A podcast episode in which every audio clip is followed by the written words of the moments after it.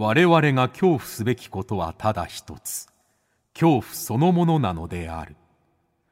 この番組は事故物件住みます芸人松原谷氏が恐怖の本質を探求すべく各界の道を極めた人々と恐怖について語らいます。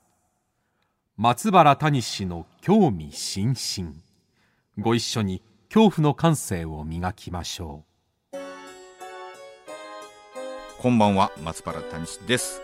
さあ、えー、先週に引き続きまして、えー、今夜の対談相手はホラー作家の澤村伊智さんです、えー、澤村さんはぼぎわんが来る、えー、さらにはですねししりばの家ずうのめ人形などらきの首などですね、えー、たくさんのホラー小説書かれております。さあ今日は一体どんなお話をしてくださるのでしょうか。今回の聞きどころとしましてはですねえー、まず沢村一さんにとっての最大のライバルはお化け屋敷だという話なんですけれどもこれどういうことなんでしょうかね、えー、気になります、えー、さらにはですねボギワンの東姉妹という霊能力者の姉妹が活躍するこちらのシリーズでですね、まあ、この霊能力者という登場人物に対して一体沢村さんはどう思ってキャラクター付けしているのか何を考えて霊能者というキャラクターをえー、登場させているのか。こういうね興味深い話も聞かせてもらいました。さらにはですねお客さんが見たいと思う本当の恐怖とは一体何なのか。これすごい深い話でしたね。えー、なるほどなというかあそんなことまで考えてるのということをおっしゃっておりました。そして一番意外だったのが沢村さんにとっての一番怖いもの。これはね、えー、意外な答えなんですけれどもあ納得される方はすごい納得されるんじゃないかなと思います。ということで沢村一さんとの対談は、ね、この後お聞きいただくんですけれどもその前にハッシュタグツイッターの方で「ハッシュタグ興味津々」えー、怖いに味津々、えー、ハッシュタグ興味津々で番組の感想ツイートもたくさん、えー、つぶやいていただければなと思います。それではお聞きください。どうぞ。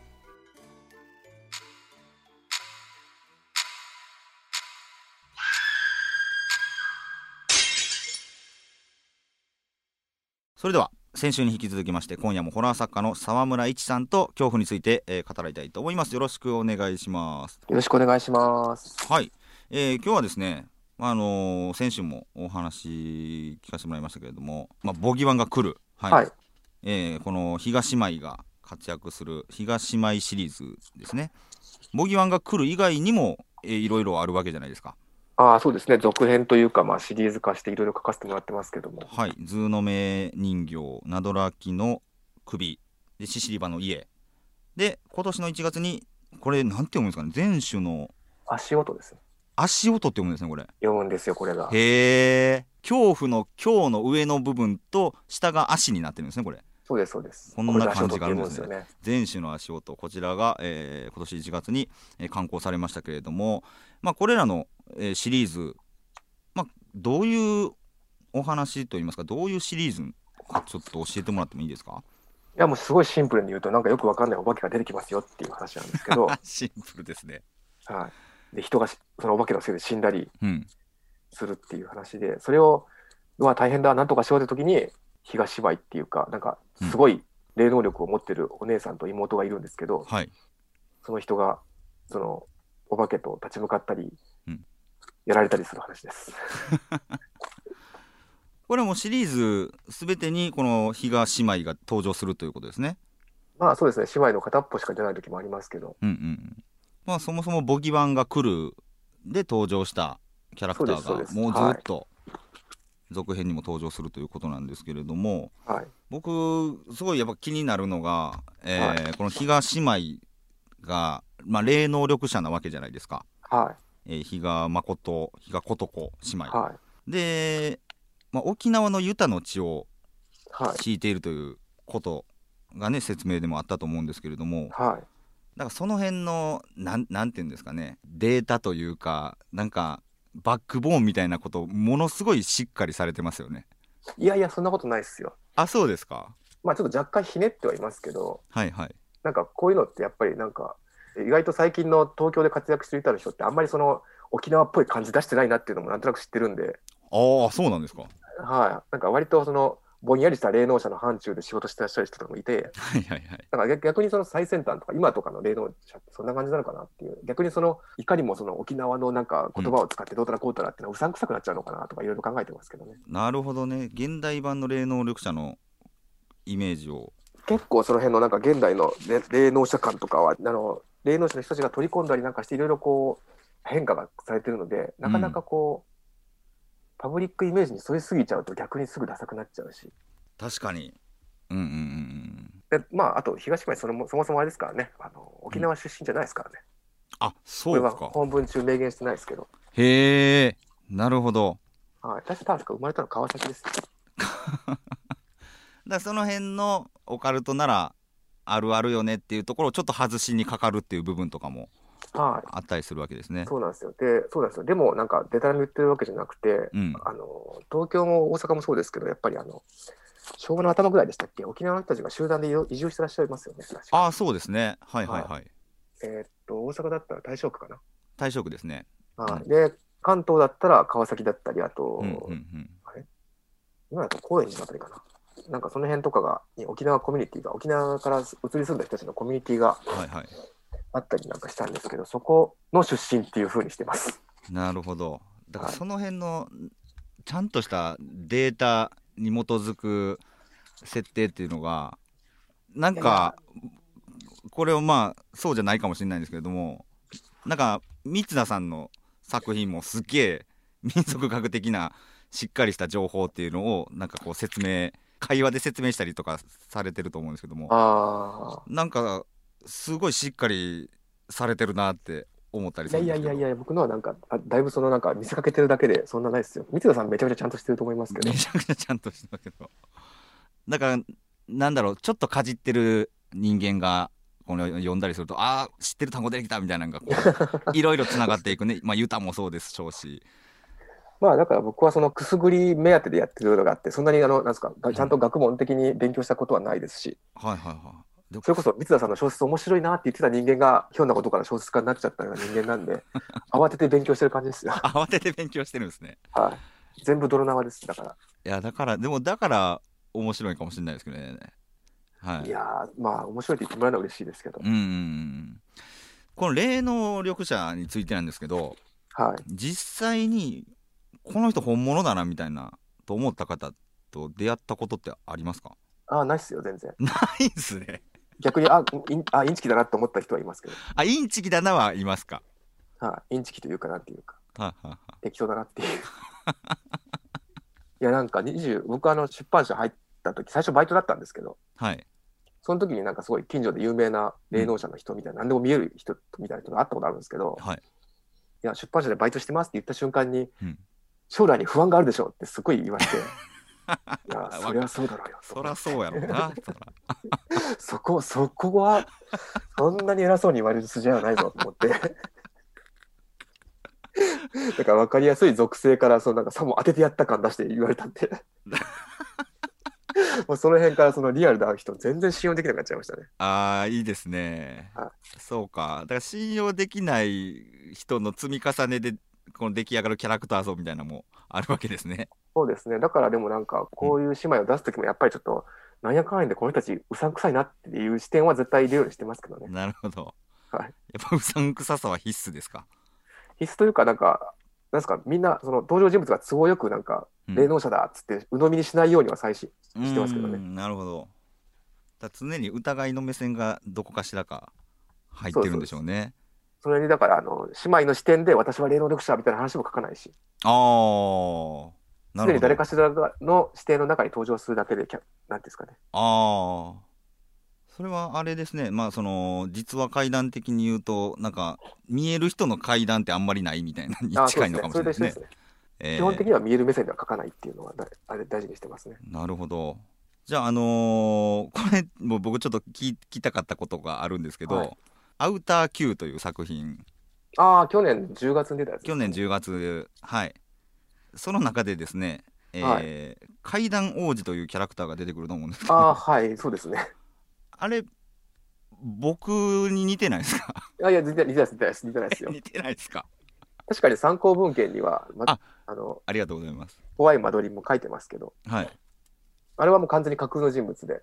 ねそそういう人がいないことを前提に書いてるんで、調べて、かぶんないな、誰もかぶんないだろうなと思って。あ、本当ですか？はい。いや、あのお話がすごい、あの、なんだ一歩間違えたら、あの人になるなっていう。ああ、ちょっと階段を良くないことに使っちゃってる人ですもんね。はいはいはい。僕自身が一歩間違えると、あの人になりそうだなっていう部分があって、すごい面白かったんですけど。あ、本当ですか？ありがとうございます。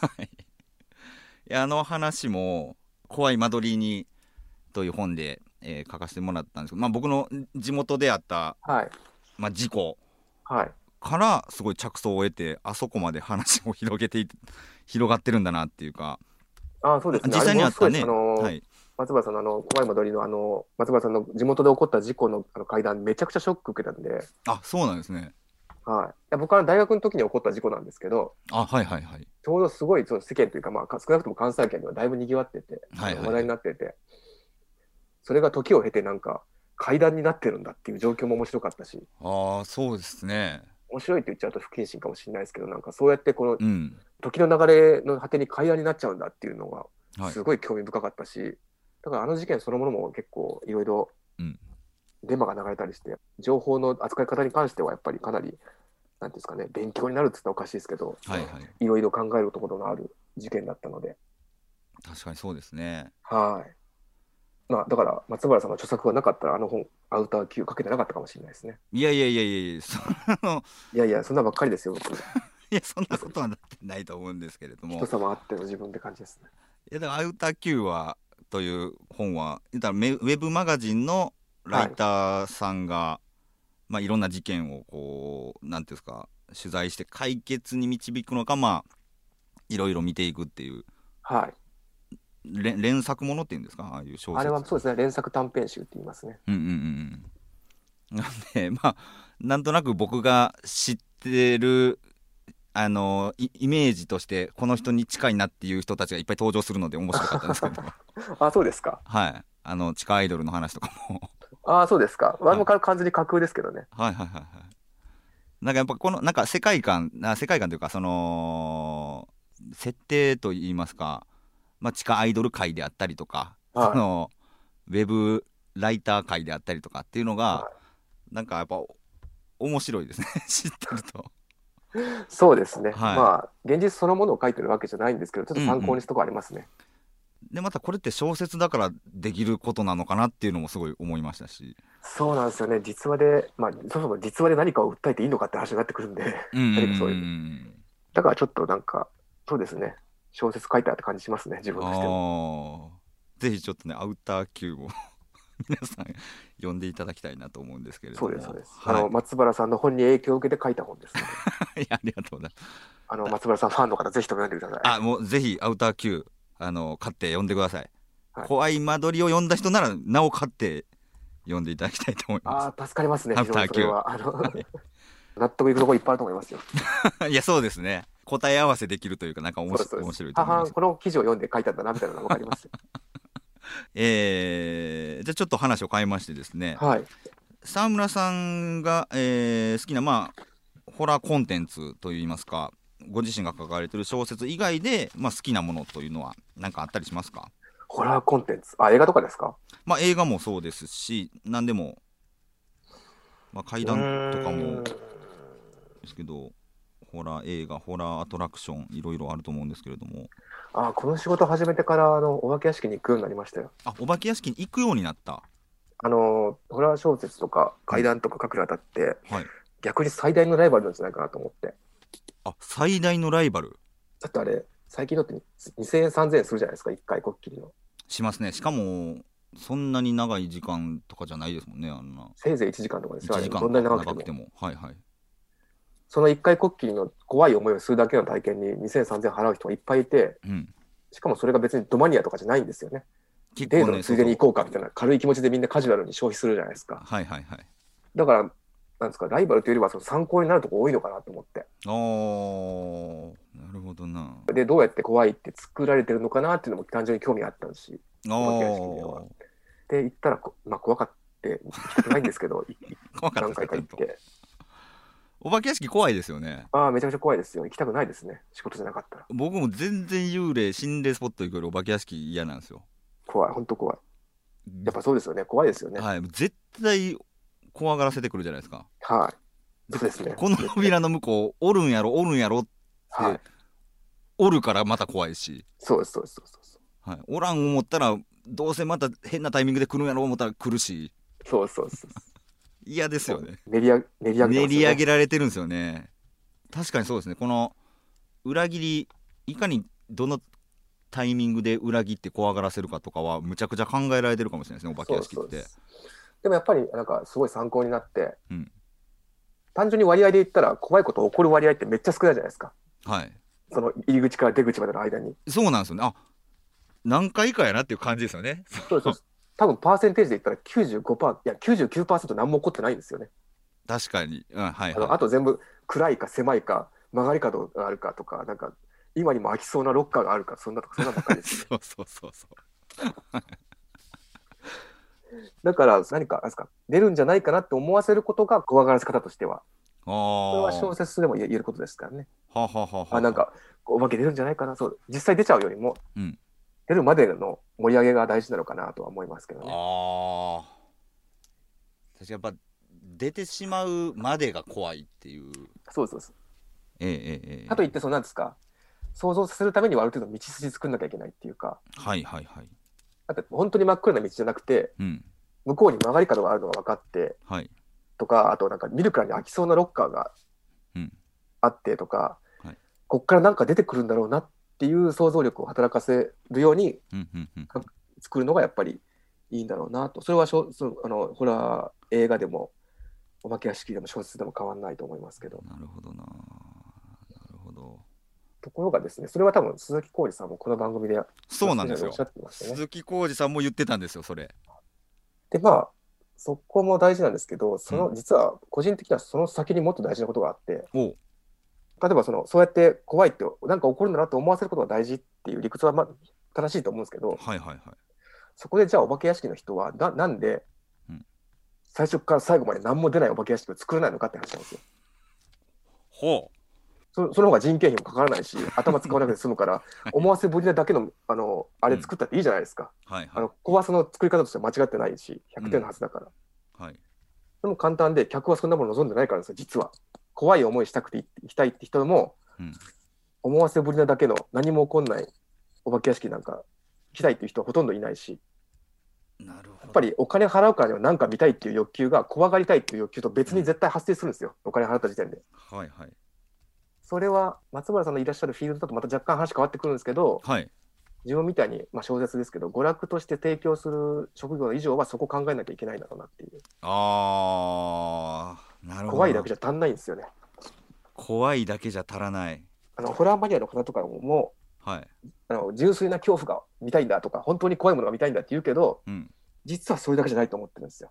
はいはいはいお化け屋敷入るからにはなんかすげえもん見たいって思うし怖いとか関係なしになんかドーンとお化け出てくるとことかなんかはい。はいはい。ホラー映画見る見るために金払うんだったらなんか最後にうんテ。レビ画面からなんか出てきてほしいって思うんじゃないかっていうあー。わ思わせぶりに作るのは大事なんですけど思わせぶりずっとやってると肩透かしだとか物足りないって言ってくるのがはい。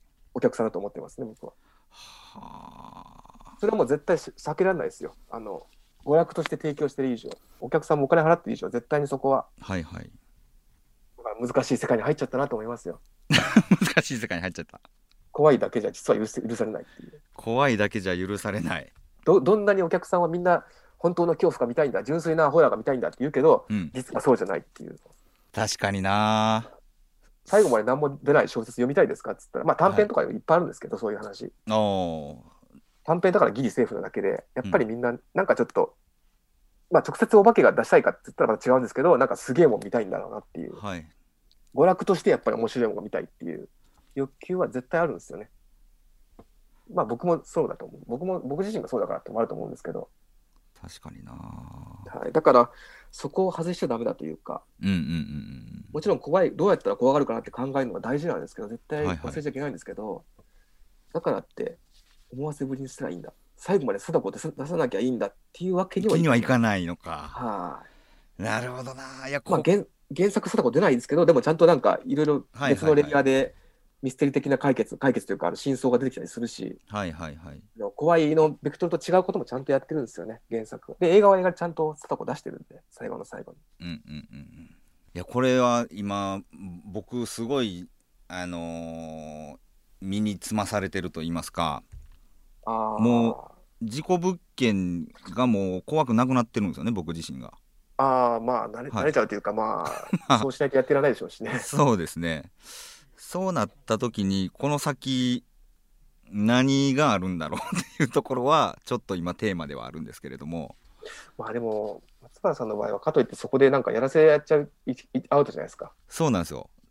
でもエンターテインメントでは、あらねばならない部分もあるし。そうですね。逆にそれやったら、その、うん、単純に怖がる以外のアプローチを出せばいいのかもしれないって気はしますね。はいはいはい。いや、だから、そうなんですよね。この怖いってなんだろうっていうところから、浜村さんも先週ね、あの、実は、確信の部分で結構近いことをおっしゃってたんですけれども。あ、本当ですか？はい。だから、やっぱそうなんですよね。ホラーって、娯楽なんですよね。エンターテインメントの部分。まあ、そうですね。まあ、うん、本当に単純にガチの恐怖なんか与えちゃ逆にダメなとこもあるじゃないですか。そうですね。これから刺しに行きますっていうのは一番怖がらずには簡単ですけど。はい、でもいやそれは違うね。刺しに行ったらダメじゃないですか。刺しに行ったらダメですから。はい、そこは絶対に組み越えちゃいけないというか。ああ。恐怖させてもいいけど脅迫しちゃダメだっていうか。そうですね。確かになんかそこすごい大事なことのな気がするな。なんだろうな、だからそれはすごい舵取り難しいし、うん、でやりがいはあるんですけど、とんでもない世界入っちゃったなと思ってますね。えー、それじゃあですね、あのー、これ皆さんゲストの方にはちょっとお願いしてるんですけれども、えー、僕、松原谷氏への、えー、沢村一さんからの質問を何か、えー、いただけないかなという、えー、お願いでございます。ああ、松原さんが、はい、あの階段を語ったり、あと書いたりするときって何に気をつけてらっしゃいますか？あ気を使う部分ですか？あのポリシーというか、こういうのには気を使ってそうですね。ご自身が編み出したことでもいいですしあの、はいはい、農業者から聞いて参考にすることでもいいんですけど。あ階段のポリシー。そうですね。気をつけることですよね。はい、なんか前なんか記事読んだら、はい、あのインタビューかなんかの松村さんの記事読んだらあの絶対に嘘はつかないっておっしゃったんですけど。はいはいはいはいはい、まあ、それもそうですしそれ以外のことでも全然いいんですが。そうですね。嘘をつかないっていうのははい、えー、ずるいっちゃずるいかなとは思うんですけど、はい、だからそこはフィクションじゃないから許される部分なのかなとか思ってたりしてまして。ああなるほど。はい。嘘じゃないからあのー、そこまで怖くなくていいという部分ですね。ああまあそれははいわかりますわかります。はい。お化け出なくたってまあそう。いうことですよねお化け出なくてもいいと。ただこれをやり続けるとあの一つも嘘をつけなくなるというまた 袋小路には入るんですけれども。まあそうですね。はい。だから実は階段と言っておきながらすごいことが起きたりとか、はい、いやもう足首地面から生えてきた手につかまれてみたいなはい。掴まれた思ったら目の前にでっかい顔が現れて どうのこうのとか、はい、でなんか言い出しちゃうともうキリがないというか、はいそうですね。部分がありまして、ええ。だからちょっとジレンマではあるんですけれども。まあそうでしょうね。はい。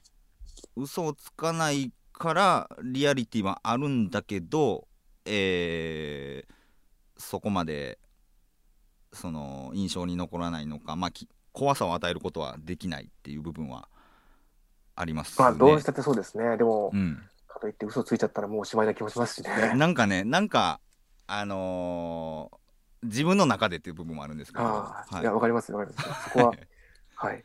ここが僕ちょっと今、はい、悩ん悩んでるというか、部分ですね。でも、なんか、まあ、せっかく事故物件に住んでるっていう設定をもらえてるので、はい、まあ、そこでできることってその現象が、ええまあ、勘違いかもしれないけれども変なことが起きたりとかをそのまま伝えるって嘘じゃないからそうですねはいだからもうその些細なことだったりとかを集めてまあそれをどうあの不穏な、えー、道筋で伝えるかっていうところを考えるっていうことですかね。ああ、なるほど、道筋。はい。でも現状それって全部うまくいってるんじゃないですか？あの本面白かったですしね。あ3冊とも。ありがとうございます。間取り2冊と旅1冊と。ああ、ありがとう。旅まで。ありがとう。はい。どれも怖いですか？怖いっていうか、なんか、あれすげえリアルですよね。そうですね。事故物件住んでる、住み続けてるやつのリリアルでの差別化ってそれなんかなっていう。そうですね。僕あの最初期最初期の頃にいらしたあのなんか面白がって事故物件いっぱい見つけてくれる不動産屋の人面白かったなと思います。大石さんね。はい。あの人今何してるやろうな。ちょうど転職されて今違う仕事されてるみたいな。ああそうなんですか。はい。だからそういうことってあるんだなと思って。そうなんですよ。いっぱい見つけてきましたって言ってもうなんか紙の束持ってきて 孤独死ばっかりですねみたいな ごめんなさい自宅2個しかないんですよみたいななんですか事故物件や住んでなかったら絶対生まれないリアリティというかそういう人もいるんだなっていう。いやそうですね。直接怖いかどうかって言ったらまた全然違うんですけど、うん、それそれって100%面白いことじゃないですか。いや面白いですね。そういう人いるんだっていう。だからあれは本当にあのそういう不動産屋がいるな人がいるっていうのは面白いなと思いました、ねはい、あでも確かにリアリティだからあの変な人現れたらそれがエンターテインメントになる部分っていうのはありますね余計。そうですね。あれ多分あれですよ。その小説のあれああいうキャラクター出したらご都合主義って言われますよ。あご都合主義か。そうか。はい。現実にああいう人いるいたいるから面白いなってなるんで。あでも確かにそうですね。あのーはい、そのまま言うっていうことはやっぱり変な人やったり面白いこともリアリティが生まれるから強いっていう部分ですかね。そうそうそうう。ん。フィクションで出せないような 変な人たちはいっぱい出せる出せるっていうかそのいっぱいその素直に書いてそうですね。はい。あだからそこやな。はい、はい。なるほど。ありがとうございます。こんこんなんで大丈夫ですか？あ全然大丈夫です。じゃあ、えー、最後の質問いっても大丈夫でしょうか？はい、はい、最後こちらいつも番組で締めで、えー、聞かせてもらってるんですけれどもズバリ沢村一さんにとって最も怖いもの一番怖いものっていうのは何でしょうか？えー、これ今現時点の話でいいですか？あもちろんですはいあ僕今ちょっとあの子供が死んだり子供がひどい目にあったりするのがすごい怖くて。はいはいはいはい。あもうちょっと前に子供が生まれたんですけど、はい、生まれてからもう本当に、そればっか本当に怖い一番怖いものになっちゃいましたね。へえ。いや、それ、すごい興味深いな。まあ自分のことはととにかく。はあはあはあはあはあ。いや、だから2人、あのベビーカーで押して歩いてる時とか、外で歩いてる時とか、すごい怖くなっちゃって。へえ。なんか道行く人が全員、なんか次の瞬間には刃物を持って襲いかかってくるんじゃないかと思うんですよ。あそれって子供生まれる前っていや全然考えたことないことですか？はあ。親になってから。そうですそうです。なんとかして早く家に帰らなきゃってなります。はあ。いや興味深いな。なるほどなででもなんかとかなんとか怖がっておきながらなんか最近短編とかでもなんか子供が死ぬ話とか書いちゃうんですよ。なんかお化けに追いかけられて最終的に、はい、息子が死んじゃう殺されちゃうってお化けに捕まって殺されちゃうみたいな話書いちゃったりとかしました、はい、それは自分の子供が死んだり怖い思いしたら嫌だって思ってから書いたんですか？てるからこそ書いてるのかもしれない、ね、ああということですね書きたくないかっつったら書きたいか書きたくないかっつったら別に書きたくないですけど書いちゃうって感じですねだ怖いことだからってことですよね。そうですね。怖いと思ってしまうからってことか、はあ、いやこれちょっとなんかすごい納得する方多いんじゃないですか。僕は正直わからないんですよ。まあそうです、ね、子供いないので。えわわわ分かったりします？分かったりしますって言ってスタッフさんに聞いてもあれですけど。わ分かります？子供が。あミキサーの方。が あのうなずいております。あ本当ですか？そうかいやそうなんですよ。この感覚はでも初めてで、うんうんうん、今までなんか貧乏が怖いとか思ってたんですけど、はいはい、だからなんか仕事なくなったら怖いなとか思ったんですけど、はい、なんかちょっとそれとはまた次元の違う怖さだっていうか。はあ。別にどっちがいいとか悪いとか話じゃなくて、はいはい、自分以外の誰かが何かひどい目にあったら嫌だなとか怖いなとか思うこと初めてなんで、単純に生理的に無理だっつうんだったら子供の時から毛虫嫌いですけど、怖いですけど。まあ、毛虫、はい。はい、もう朝見たら夜までテンション落ちますから、ね毛虫を見たらですか？はい、もう、ああ、一日ダメだ、今日一日終わりだってなって、はい、寝るまですごい、なんかすごい死んだような気持ちになって、そんなに終わりますけど。そんなに毛虫嫌いだったんですね。はい。嫌だってなるんですけどね。あそれとは別にありますけど、その最近のはそんな感じですね。うん、なるほど。いや、これはなんかすごい、あのー、恐怖というものについて考えた時になんかすごい大事な要素のような気がするな。いやありがとうございます。あいやいやいやいや。はい。えー、ということで、えー、2週にわたって沢村一さんと恐怖をテーマにお話しさせていただきましたが、えー、沢村さんいかがでしたでしょうか？いやすいません。なんか浜村淳さんと違って僕ただのその辺の41歳のおっさんなんで。いやだからいいんじゃないですかその辺の41歳の。喋りの40年以上ラジオやってる人からその辺のおっさんの落差がすごい。いやご自身でその辺のおっさんと思えてる人の書く小説が怖いわけですから。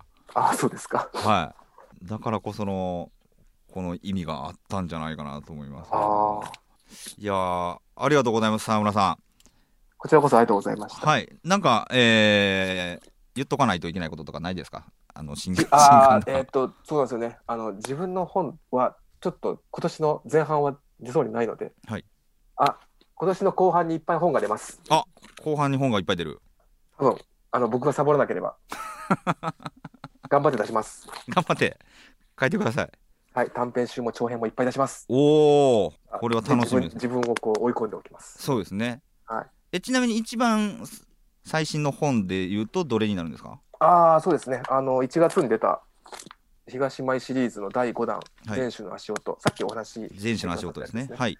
あれが1月に出たやつですね。あれが自分の一人の本では最新刊ではあります、うん、なるほど。ぜひぜひ前種の足音、えー、買っていただいてはい。今年の後半の沢村先生の、あのー、出版ラッシュを待っていただければなと、はい、はい、あと松原さんのファンの方はぜひ自分のアウター Q も買ってください。ぜひアウター Q 買ってください。アウター Q は読んでほしい。あ松原さんのこの辺を参考にしたんだなって分かるんで。怖い間取りを読んだ上で、えー、買うか、まあ、アウター Q 買ってから怖い間取り読むか、えー、していただければ。それぜひお願いします。はいぜひよろしくお願いしたいと思います、はい、えー、それでは沢村一さん、えー、2週にわたりどうもありがとうございました。ありがとうございました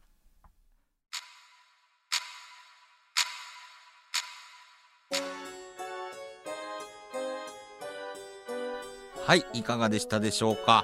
えー、沢村一さんでございました。はい。なかなか興味深かったです。えー、ということで、来週からまたですね、様々なゲストがこちらの番組に登場いたしますので、皆さん楽しみにしておいてください。えー、この番組は MBS 公式 YouTube チャンネルと、ポッドキャストでの配信もしております。また、Twitter と Instagram、そしてホームページも開設しております。番組の、収録の模様や今後の予定などどんどんアップしていきますのでぜひフォローの上チェックしてくださいませ。ということで松原谷氏の興味津々。今宵はここまでです。皆様どうかお元気で。さようなら。